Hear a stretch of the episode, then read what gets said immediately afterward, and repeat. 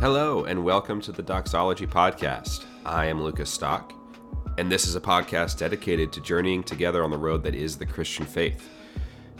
Join me as I discuss and investigate theology and the Christian life, striving for unity amongst my diversity as a member of Christ Church. Well, as you can tell, uh, this is going to be a little bit different of an episode. You know, this isn't the first time this has happened, but it's just me today. You're stuck with just me and my nasally head cold voice on this fine Sunday evening as I record. Schedules have um, whatever the opposite of the stars aligning is. That's what's happened with our schedules this week. But instead of just posting an older episode, uh, even though we didn't have time to record together, I had some time that I would could do knock this out by myself. So we decided to go ahead and do an episode that's new, but it's just one of us. So it's kind of a compromise between an episode that's got both of us, but it's old. So, you know, let us know if you've got a preference for f- future times where this happens. If you'd rather just, you know, hear an old one, uh, or if you prefer new content, even if it's different and less conversational and less uh, perhaps dynamic than we usually are when we're both able to be here together.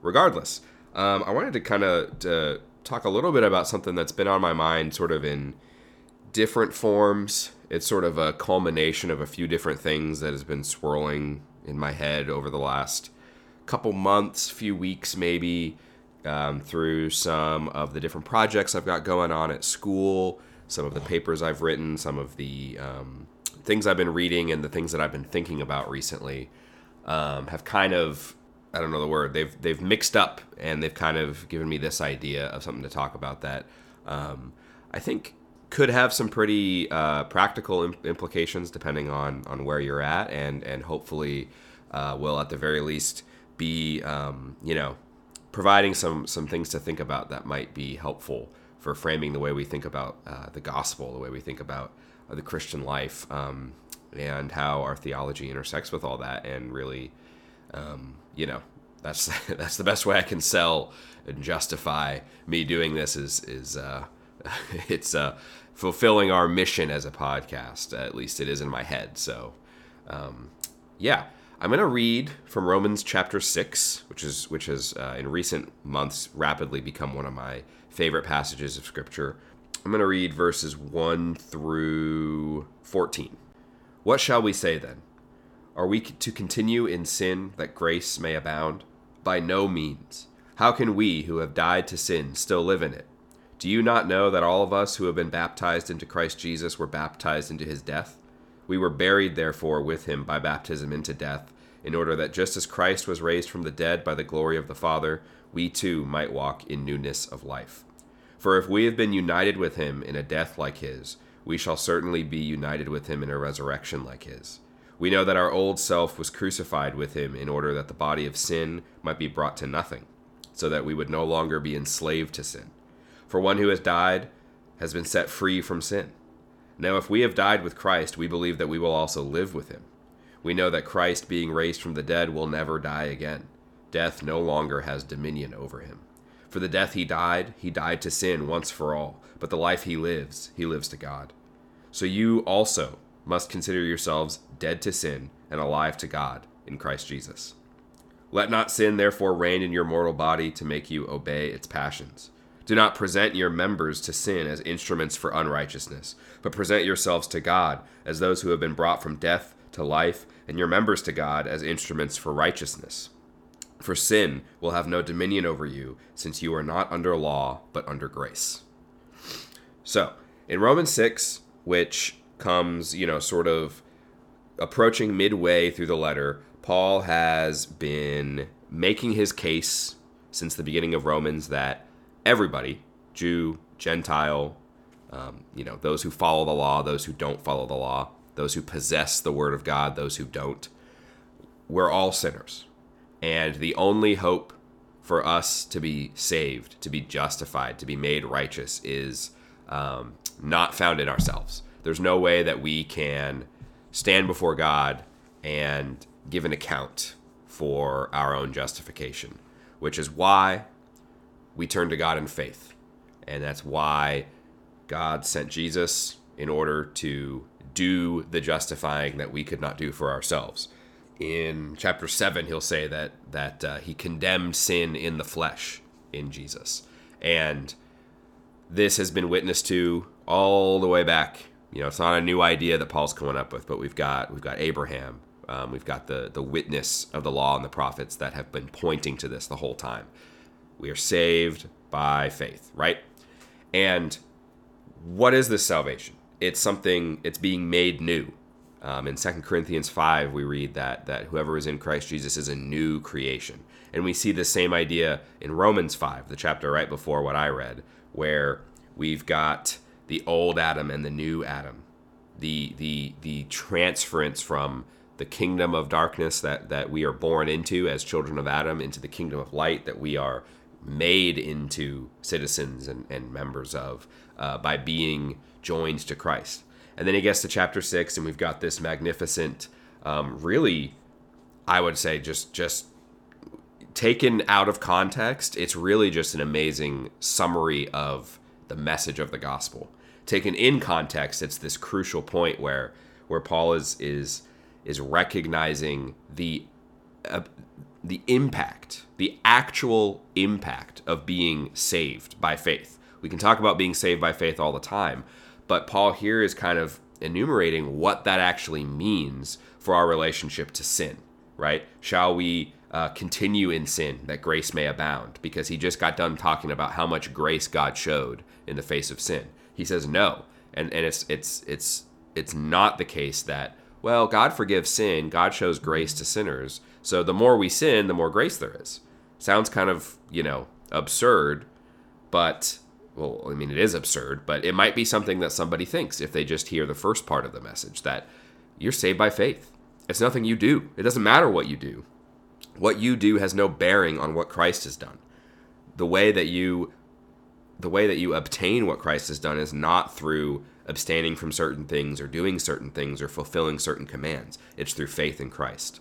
And and that's that's the gospel, the grace of God poured out, condemning sin in the flesh, like I said, that we participate in through being united to Christ. But that that means something more than just a recognition of um, the errors of the past and a regret for our own sin and a trust in Christ's uh, work on the cross and in, in the resurrection, and then sort of just remaining the same, right?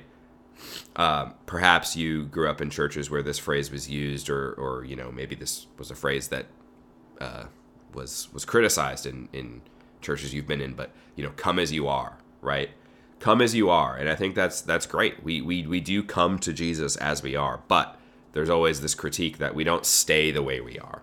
And I think that that kind of thing is getting at something that that Paul's getting at here in Romans 6. And the reason I think this is important, the reason I think that this matters, sort of the connections to some of the thinking that I've been doing is we, we hear about preaching the gospel or we talk about preaching the gospel. We want to see lives changed by the gospel. We want to see people come to know Christ, come to faith in Christ. And if we don't have in mind some kind of transformation, language Paul will use later in Romans, some kind of um, renewal, being transformed, being conformed to his image, right? There's there's a there's an encounter that happens in in faith, right? There's an encounter that happens where um, we die to sin. How can we who have died to sin, Romans 6 2, still live in it?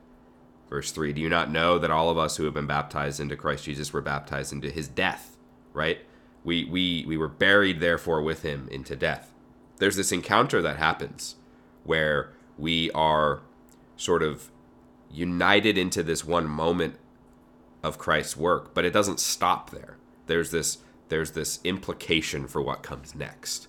And I think that's super important because if we're if we're walking through things like addiction, habitual sin, things that I'm sure everyone listening has has dealt with either in themselves or in, in loved ones, there's a real sense of like, what is this? You know, how do I overcome this? How do I counsel someone to overcome this? Or something like death. I'm working on a, a little project on on the the the liturgy for for burial in the Book of Common Prayer and and re- reading through the the history and also just the text itself it's it's just amazing picture of like raising and, and and I think answering the question what does it mean for a Christian to die And not only what does it mean for the Christian who dies, but what does it mean for everybody else? What does it mean for their loved ones, their church, their community? Um, what does death mean in the life of the Christian? Because we still die, we still experience death, we still experience the the effect of Genesis three. Um, we're not uh, instantly plucked out of it, and yet we're we're changed because we are buried with Christ into His death. We're not the same. We have this encounter, but there's this st- there's this ongoing result that I want to think about, which is there's more to it than being than being forgiven. It's not less than that, of course, and that's not to to minimize or denigrate what it means to have sins forgiven. But it doesn't only cover the past. It doesn't only deal with things that you can remember or think of or, you know, could be, you know, made record of and then brought before you in, in a court as charges. Um, there's more to it. There's there's more to it for all of the time that we live in this life post burial, so to speak, post encounter with Christ, right? We are we are dead to sin. Well, what does it mean to be dead to sin? Well, it means to be joined to Jesus' death. It means we are buried with him into death. And what is death for Jesus? It is a it is a doorway, right? It's it's not the end the way that it that it is for for humanity under our own power. We're, we're buried with him into death in order that just as Christ was raised from the dead by the glory of the Father, we too might walk in newness of life. So what does that mean? We we get a new like okay, the law doesn't save us. We're we're sinners. Doesn't matter if we're Jew or Gentile. Doesn't matter if we are um, religious or non-religious. We are we are sinners we we un, we come to understand God's law and we recognize we cannot fulfill the law. The law cannot save us. I cannot justify myself. So I turn to Christ in faith. Well, what is what is what happens then? Well, I'm, I'm united into His death through baptism, so that I can walk in newness of life. So I come out of the waters of baptism, and I'm given a new law. That this one I follow, right? I I, I, don't steal. I turn the other cheek. I tell people about Jesus. I, I fulfill all. I check these boxes. I fulfill this new law, and and that's what it means to walk in newness of life. To me, that seems like maybe a, a pitfall that we can fall into, especially when we're trying to teach youth or, or children. Um, it it might be like sim- simple, or or it might be natural to us to think, well, you know I have to live a certain way as a Christian.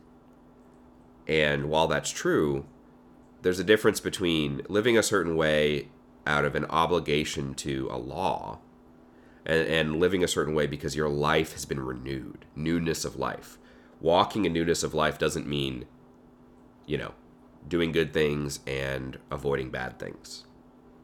It means being transformed because if, as Paul says in verse 5, we have been united with him in a death like his, we shall certainly be united with him in a resurrection like his. Something new happens to us, something changes in us. Not that it's disconnected from the past or that our post conversion life is, is a different life in the sense that we're a different person than pre conversion, but in the sense that we are made a new creation in that Second Corinthians 5 sense.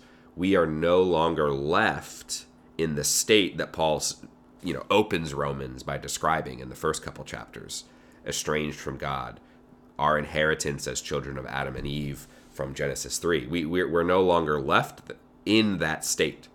We, we are, I'm still me, you know, we're still the same people that God created us to be, but we're actually being renewed and conformed and transformed to be the kind of person, to be the person, to be the individual, to be the Christian that he made us to be, that he made all people to be.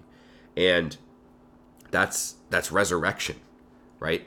That Jesus actually resurrected and his disciples actually thought, you know, oh, this guy's a ghost or oh, you know, we don't we don't recognize him. He he walks through locked doors, you know, which Jesus doing miracles is nothing new, but there's this there's this even though it was Jesus of Nazareth, the, the man who's walking around after the resurrection, there's something new about him.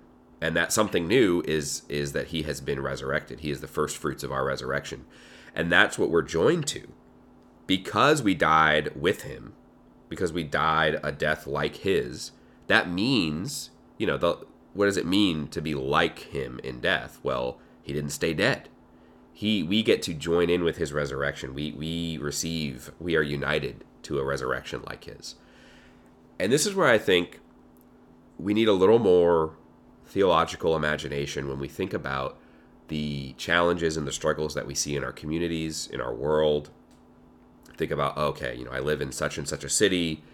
There's this problem with, with violence, this problem with with crime, this problem with inequality, um, you know, these environmental damages happening, these uh, people are struggling on the streets in this way how, how do I, you know, how, how do I go about making a difference? You know, how can how can we as the church be a force for transformation in the city, right? Well, okay, we, we need to preach the gospel. Um, and we need to be administering to people's spiritual needs as we minister to their physical needs.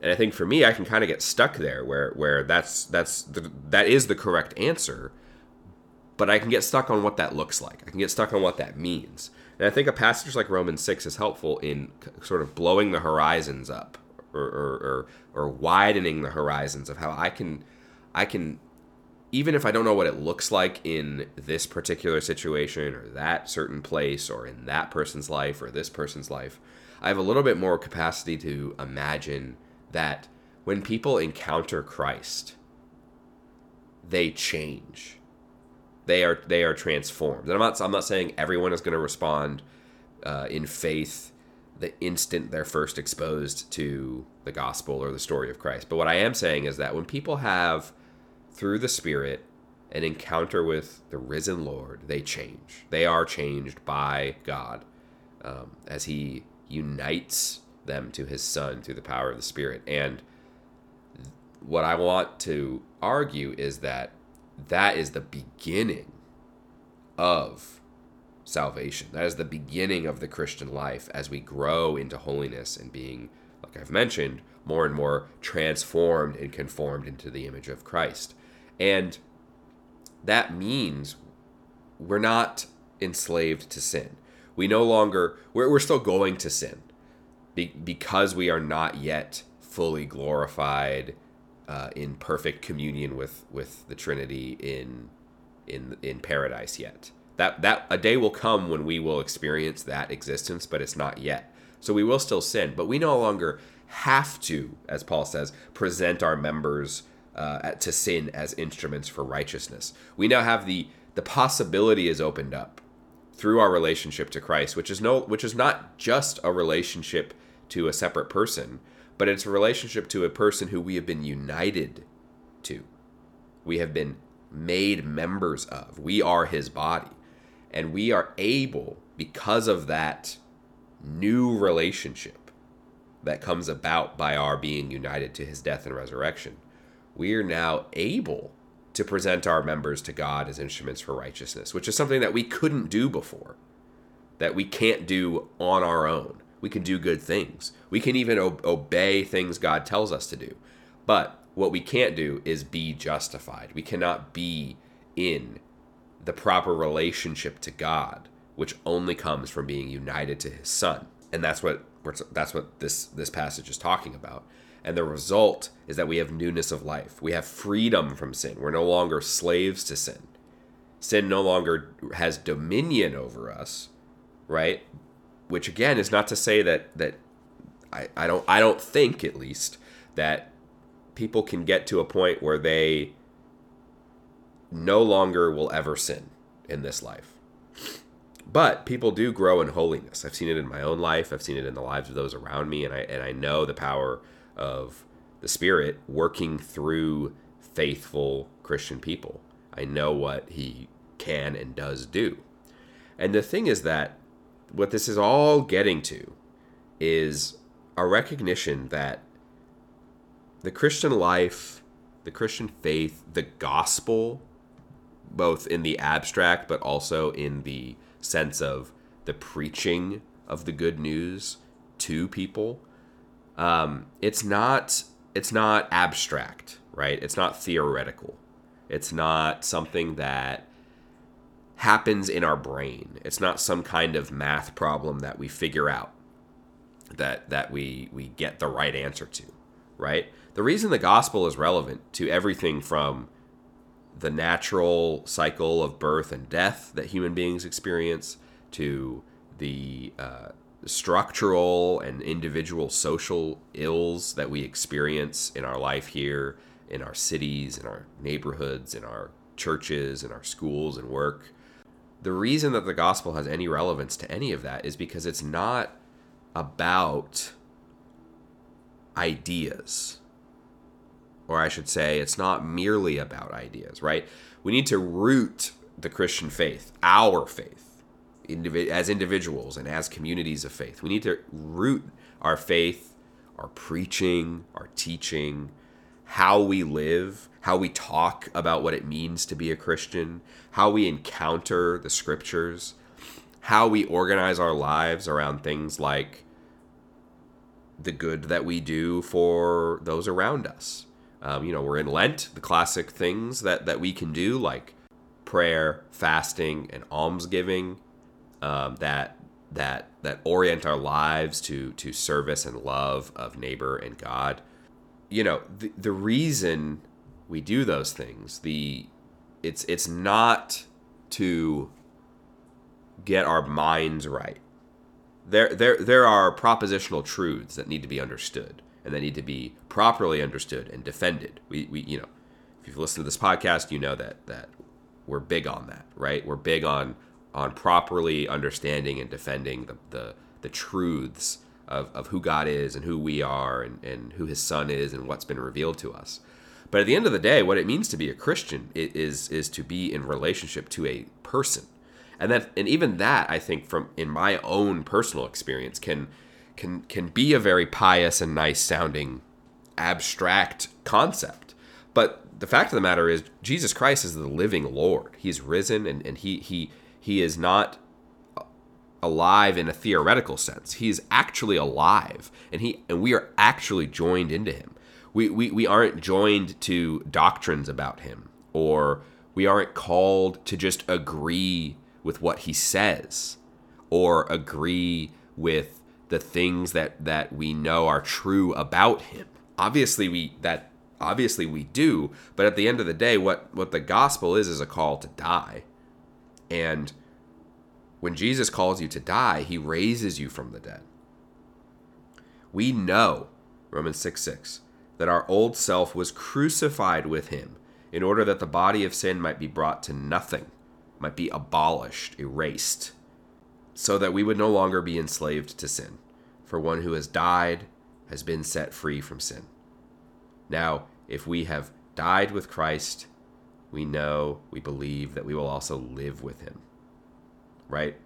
We we have been identified with Christ in our reception of his life and work, death, resurrection, ascension that's communicated to us, that we experience and that we participate in. It's real.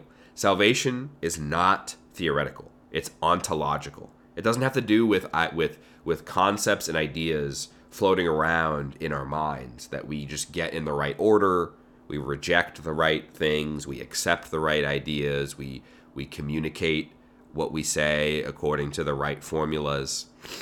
That's not what it means to be saved. That's not what it means to be a Christian. And at the end of the day, that's not going to change who you are. Certainly not going to change who you are at the level that being united to Christ will but our actual being, our essence. What does it mean to be a human being? What does it mean for me to be a human being? What does it mean for me to be me? You know, at, at, at the most basic, bottom, metaphysical level, that's what salvation is dealing with. Who am I? Is a question that can only be answered for the Christian by talking about Christ, the living person who was born of a virgin, lived in in obedience and submission to the Father, was crucified under Pontius Pilate, descended into hell, rose again according to the scriptures after three days, and ascended into heaven to come back, and his kingdom will have no end. That is the person who really exists, who we actually like. I, I wish I, I had better words. We've we've really, in the in the in the true sense of that word, truly, at the at the very on the on the level of being, we've been transformed by being joined into Him. So when we're talking about things like like poverty, we're talking about things like the pandemic. We're talking about things like when loved ones die, uh, those who fall asleep in the Lord. When we're talking about what is you know when when when when you get laid off and when you're at at the end of your rope in whatever arena of life that you're experiencing, it's it's not it's it's not a cliche to say that in those moments that that's where Jesus is for you. That that's where Jesus will comfort you. That's where the gospel will heal you. What what is a problem is if we think that means I just have to remember the right quotes from the Bible. No, it means what is the Bible? It's God's word to us and that is the witness the the the divine witness that is to who Jesus is and the reason that people can say that in your darkest, you know, whatever dark moments you're experiencing or whatever struggles you're going through, the reason that someone can say to you, not in a uh, dismissive or glib way, but but they can say honestly that like Jesus is the one who to, to run to with all your problems is because he's really the gospel is really relevant for all of those struggles that we are not able to overcome that we are not able to solve on our own or that we're not going to be able to completely get rid of no matter how hard we try he he can you know and he will finally one day and until that day we're not left alone you know we're, we're not left alone because we've been united into his death and his burial, which means we are going to be united into his resurrection.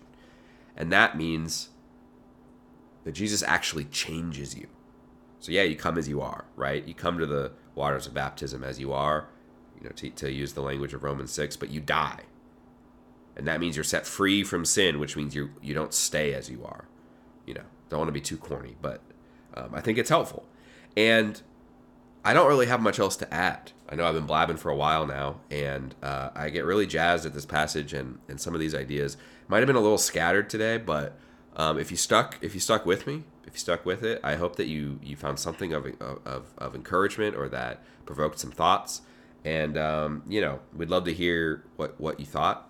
You know, I just want to thank you for tuning in, um, especially if you made it this far uh, for for today's episode, or uh, you know maybe you're not listening to this because you saw it was a solo episode and you didn't want to tune in. But thank you for tuning into our other episodes anyway. Um, if you want to connect with us, you can find us at Doxology Podcast on Twitter. You can send us, send us an email at doxologypodcast at gmail.com. We'd love your feedback, your questions, ideas for future episodes, uh, or something else. Just no matter what it is, we'd love to hear from you. We'd love to connect. So until next time, I'll see you. And I'm excited to be back next week to full force both me and Jen's, bringing you some fresh episodes. So until then, peace.